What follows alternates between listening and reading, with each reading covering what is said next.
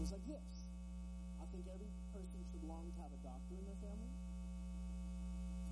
Uh, so when you're sick, you're always like, hey, I, I don't know what this rash is. Like, help me out, right? So, uh, so every family should have a doctor. Every family should have a pastor, right? Because everybody gets married, everyone dies. So, but then I think the third one, everyone should have a mechanic in their family. I am so lucky I don't have a doctor in my family. I got a pastor in my family, and I also got a mechanic in my family. My brother-in-law, he is the one that always works on our cars. Whenever something, woo, whenever something happens uh, in our to our cars, we call him up, and I'm like, his name is Chris. I'm like, Chris, my service engine light came on. He's so gracious. He's like, hey, bring it over to my house, and and so uh, he, he's just he, he's the guy that we go to for our car. Now, this happened about a little over a month ago. Um, my wife likes to think she knows more about cars than me. Right? Like, whatever, we're not judging her. Okay? Um, but, but, so, so we're driving the car, right? And she's like, she's like, or, or excuse me, I, I told her, I was like, babe, like, the car's driving weird. You should text your brother and just let him know that, that, that the car is driving weird. And she's like, it's in your head. I'm like, babe, it's not in my head. It's like, it's really, it's not working. And so, anyways, like I, at that moment, luckily, I like I love Jesus because I was like I was getting irritated, but that is neither here nor there. And and so like I'm driving and I'm like, watch, I'm gonna get her. And so I pretend we were driving and I slammed on the brakes to pretend like it was like jolting back and forth. And so like all, my whole family, my three kids in the car were. and uh, and she's like, "What's going on?" I was like, "Babe, I told you something's wrong with the car."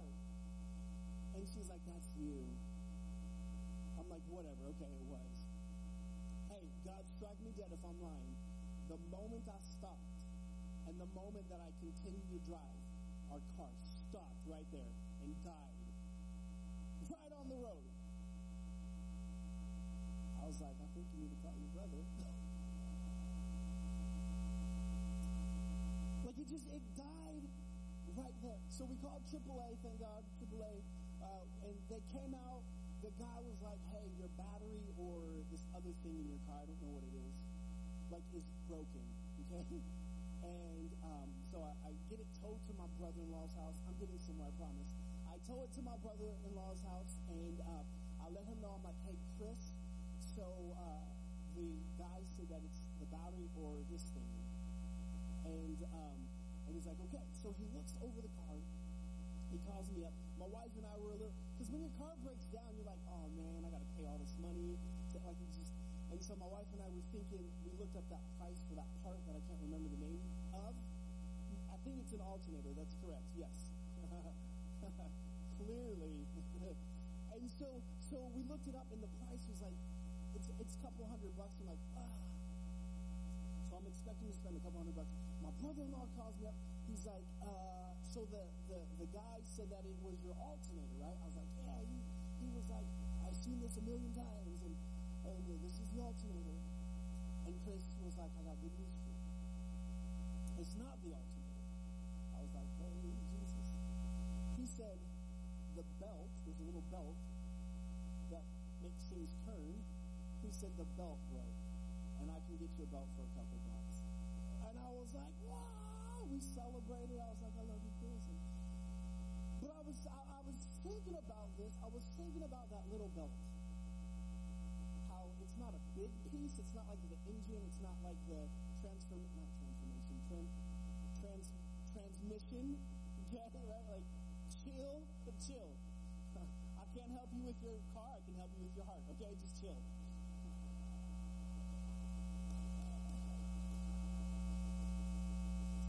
So, uh, y'all are distracting me. So, uh, so it's it's not the that thing. It's not the engine. It's like a little belt. And at the surface, it seems like a very insignificant part. However, it had a very unique and distinct purpose to make the car function and move and go. And I was thinking about this. I was thinking about how that little belt had a huge purpose to to fulfill. I was thinking about you, and I was thinking about me. In the sense that no matter what you think or how you view yourself, you got a purpose. See, I don't know if you're here this morning and, and you believe in God or you believe in purpose, but here, here's what I would say to you, no matter where you're at. If you believe in God, uh, or if you don't believe in God, by the way, if you're here and you don't believe in God, we are so glad you are here. Like, we actually built this place for you. And so, uh, so, we, uh, we, so, no matter where you stand, what you believe, here's what I believe. That you were created for a purpose Is that the God of the universe that created the stars in the sky, that breathed into your lungs, that pulled a rib from Adam and made, whoa, man. that when he created you, he placed inside of you specific gifts, specific tools, in order to fulfill the purpose in which you were created. And so I would say it this way, I've, and I've talked about purpose before uh, here at Discovery, you have two purposes in life.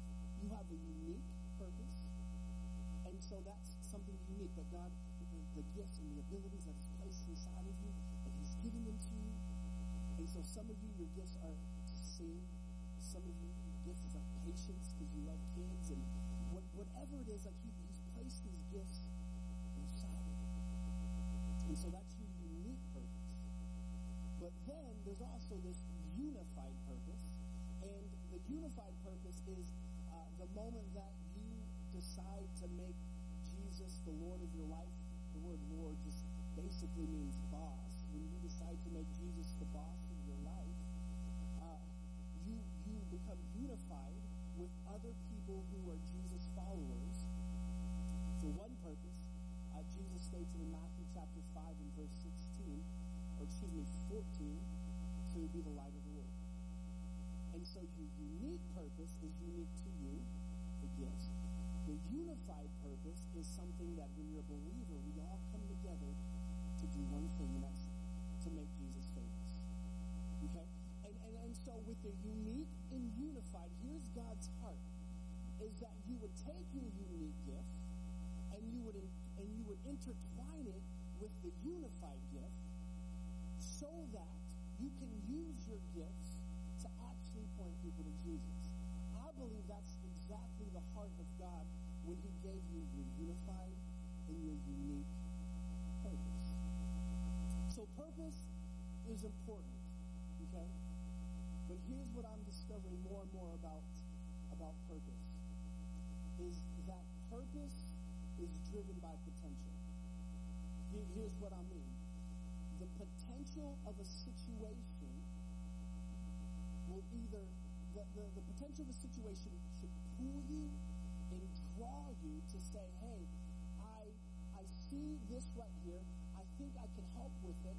I think I'm gifted in that area. I think I have the gifts and talents necessary to help out with that. And that potential of the situation should draw your purpose out. What I'm discovering is that a lot of us, we have a purpose, but when we don't allow the potential of a situation to draw out that purpose, the purpose sits there and becomes a dream. And so it's our, the, the heart and the goal is for us to be able to see the potential, to see a situation that needs help, to see the potential of a situation that says, man, I could see that, but I bet you I can make it even better. And then use your gifts, use your tools, your abilities to be able to address and let that potential draw you, draw that purpose out of you. Are we on the same page so far? And so we see this actually within the character of Nehemiah. I was trying to look back in the archives, and I think I preached about Nehemiah like two months ago, maybe. I couldn't find it, so maybe it was like a year ago. I don't know. yeah, yeah, that's what happens when you get old. Everything. When you're 36, it's like oh, I got gray. Um, but that is neither here nor there. Um, let's stop it, John. I know, I know. So, so, so, so we're introduced to this guy Nehemiah, and in this this this uh, introduction to Nehemiah, this guy Nehemiah, he has a purpose placed inside of him. And that purpose is pulled out, is drawn out by this amazing potential that he is uh, that he is shown. So a little bit about uh, context of Nehemiah. Uh, Nehemiah is Jewish. They were uh, he was part of the uh, the kingdom of Judah. Jerusalem was their capital. Uh, however, the Babylonian Empire they took over the kingdom of Judah. Okay, so they they destroyed it. I don't know if it's in the book. They destroyed it. They the kingdom of Jerusalem, Israel, basically, they were they were held captive under the Babylonian Empire. They were exiled from their home. Well, the Persian Empire came, they conquered ba- the Babylonian Empire, and then uh, Judah became part of the Persian Empire. Now, the Persian Empire was way nicer than the Babylonian Empire because the Persian king said, hey, for those of you that have been sent into exile, if you want to go back to your home city, you can. And so that leads us into the verse that we read at the very beginning of our time together, uh, when some of the people that were exiled, they checked out Jerusalem, they realized how in shambles that city was. Then they came all the way back to Nehemiah, and they're like, Nehemiah, we got to do something about this. Our city is in ruins. The walls are in ruins. There's no way to protect this city that we have. And in this moment, Nehemiah, he's addressed with the potential of the situation. And in this moment, Nehemiah had to decide whether or not he was going to help out or if he was going to stay put. See, Nehemiah was a cupbearer for the king Artaxerxes. And the cupbearer, uh, their job was a little shady, and we'll talk about that in a little bit. But Nehemiah, he, he had to decide what he was going to do with what he was addressed with. And so this morning, what I want us to do, I want to give you steps that Nehemiah took. Three steps that Nehemiah took.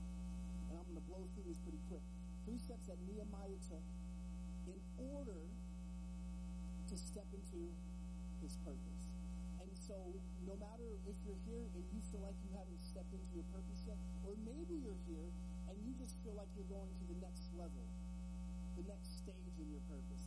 These are three steps that I think that we all have to embrace in order to get us to that next place, okay?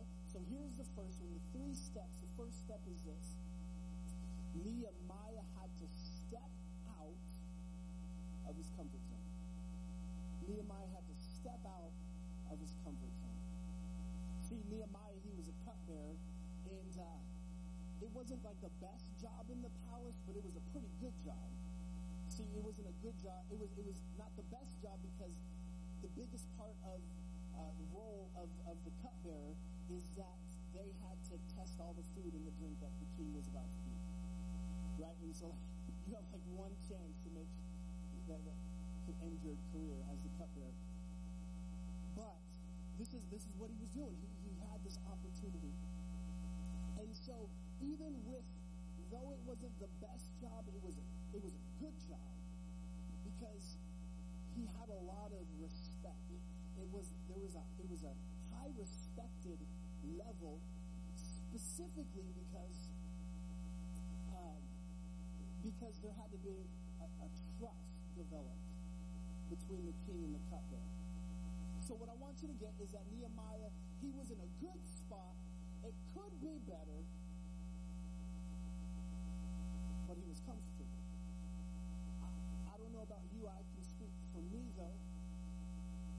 Been in those places where life is comfortable, and I don't want to move. In fact, I'm fine just staying where I'm at. I'm fine because I know my surroundings, I know my situation, I know, I know what I'm doing, I know the ins and outs of it, and and so there's this comfort zone. But in order to step into your purpose or in order to step into the next stage, the next phase of your purpose, you got to be willing to of your comfort zone. And here's why. Because your faith needs an opportunity to grow to the potential of your next hazard.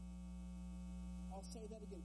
Your faith needs the potential to grow in order to match the intensity of your next speed bump, your next hurdle.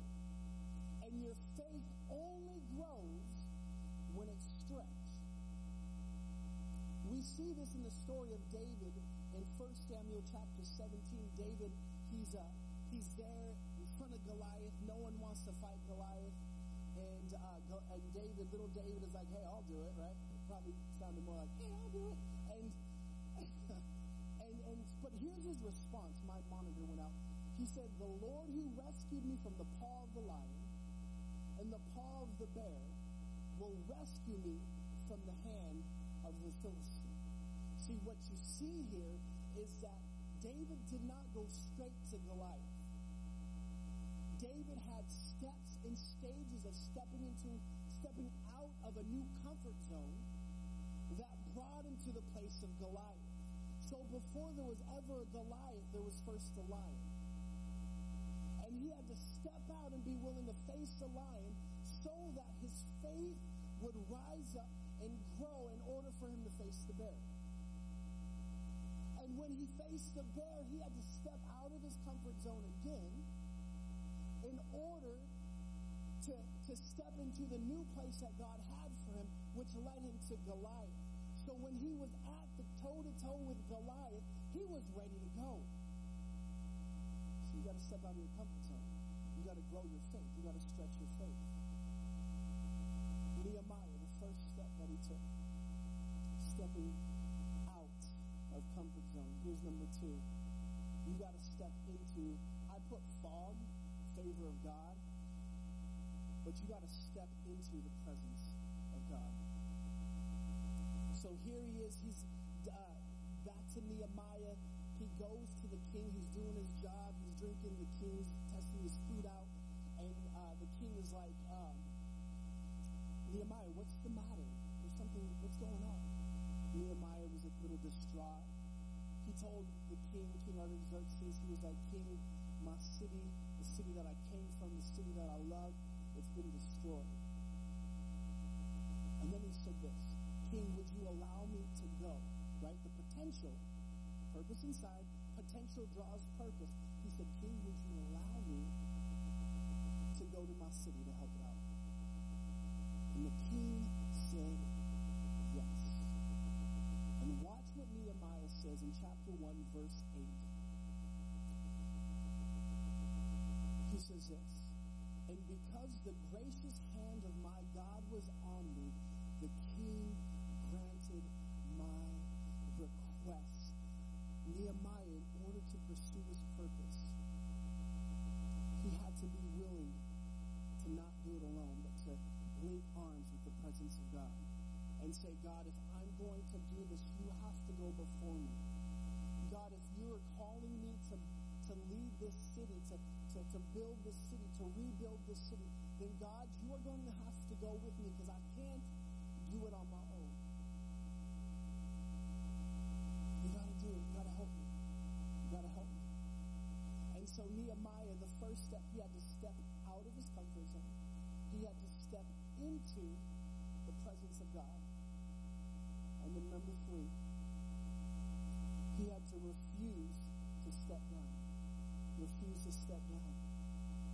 So how many of y'all know like haters are to hate in this world? Haters are going to hate. Like that's just how it is. And so Nehemiah, excuse me, he's he's fulfilling his purpose, the potential of what he was going to do. It drew him. And so here he was. He he, he began to, to help out and he began to, to do his thing and he's working on the city and he's helping the city. And then all of a sudden, these two characters, Sanballat and Tobiah, as Nehemiah is on the wall, as he's working and fixing the wall to rebuild, these two guys, Sanballat and Tobiah, they begin to yell up to him, Nehemiah, come down. you're wasting your time. Why are you doing? Come on down. Grab a cold one with us. I don't know if they said that. Y'all are too serious right now, sons. Help us out. Come down here. Come be part of what we're trying to do. See, here's what I want you to understand about purpose is that not all purpose is created equal. Not all purpose is created equal. In fact, you'll have society that will try to dictate your purpose. Uh, sometimes you'll have yourself to try to dictate your purpose. And then you have God, who should ultimately, right, like the goal would be to allow God to, to, to paint your purpose for you and for you to pursue it. And so not all purpose is created equal. And here's the best way, probably the best tip that I can give you to try to decipher is it society trying to give me my purpose? Is it my own thoughts and desires? Or is it God? And here's, here's what I've come up with in order to, to kind of help determine and decipher. God's purpose will always elevate others before yourself.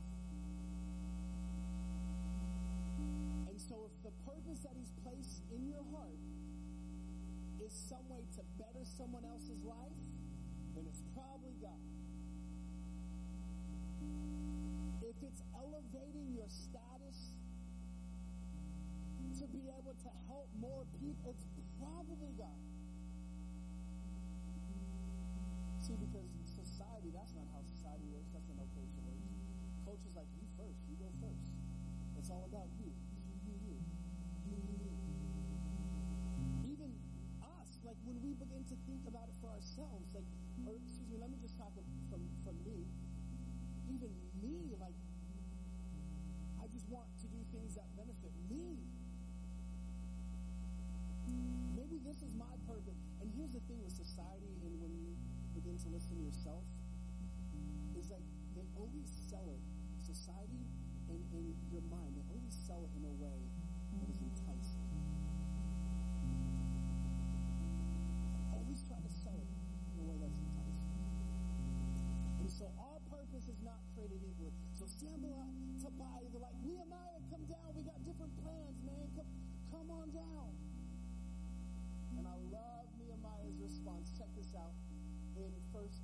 Nehemiah chapter, or chapter six. Yeah, verse three. And I sent a messenger to them. So Nehemiah, he sent a messenger to Sanballat and Tobiah. He said, I am doing a great work, and I can't come down. Nehemiah, come on. Come. I can't. I'm doing a great work. You got to believe whatever the purposes God has given you, that it's a greater work than anything else. Because when you understand than anything else, no matter who's calling your name, you're like, man, this is more I'm in the middle of something. I can't come down. This is too important. I'm living my purpose. I'm living the purpose that God has placed in my heart. And it's being drawn to the potential of the situation. Listen, this morning, I want you to know if you get nothing else out of this, I want you to know that you have a purpose. And that in order to step into the purpose, you got to be willing to step out of your comfort zone. You got to be willing to step into God's presence. And you got to refuse to step down from everything else. And so I don't know the context of what that looks like or what that means in your own personal life. But I do think one cool thing about purpose is that it doesn't just go by individually, but the unified purpose when we all come together. There's a unified purpose. And it's to draw people to Jesus. It's to make Jesus' name famous. And so discovery, we actually have a purpose too. I think we got it on the screen to reach to reach people far from God with the love of Jesus. Y'all, that's all we're about. That's all we care about.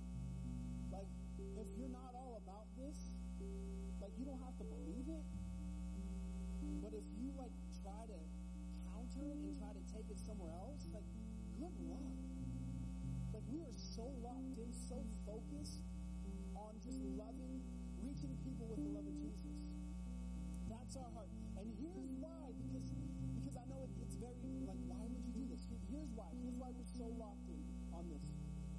Is because life is short, eternity is real, and people matter most. Life is short, eternity is real, and people matter most. That's why we do this. That's why we why we spend so much time setting up is because we want people to come who feel lost and feel hopeless and are going through situations to come messed up, to come as you are here. We're not going to ask you to change. We will ask you to ask God what He would want you to change in, in your life. But to come as you are. That's, a, that's, that's really the heart of, of discovery. In fact, when we started uh, church a little over uh, five years ago, uh, we really felt, my wife and I really felt that God was going to use discovery as a beacon of hope in Rohnert Park. We heard the testimony of John and Debbie, and we love you guys. That's and just there's story after story after story because of the name Discovery, but because we're saying, God, use us here. And so, like, we believe that that like our goal, our, our heart is just to be hope in this city. About when we first decided to, to start Discovery in Rohnert Park, like my wife and I, we didn't really know why. Like we could have started a church anywhere, really. But we felt, uh, we just felt like this is what he wanted us to do. Fast forward now, like this is the only city in our county that has a casino and a university. And I think if there is ever a city that needs a church that is willing to stand up and say that we are going to be a beacon of hope, it's Rohnert Park. And I'm just crazy enough to believe that Discovery can pioneer this in our city. I just want to pray. Can we pray just as a family? And I know we got visitors, but man, welcome to Discovery. So, can we just stand and we're gonna we're gonna pray and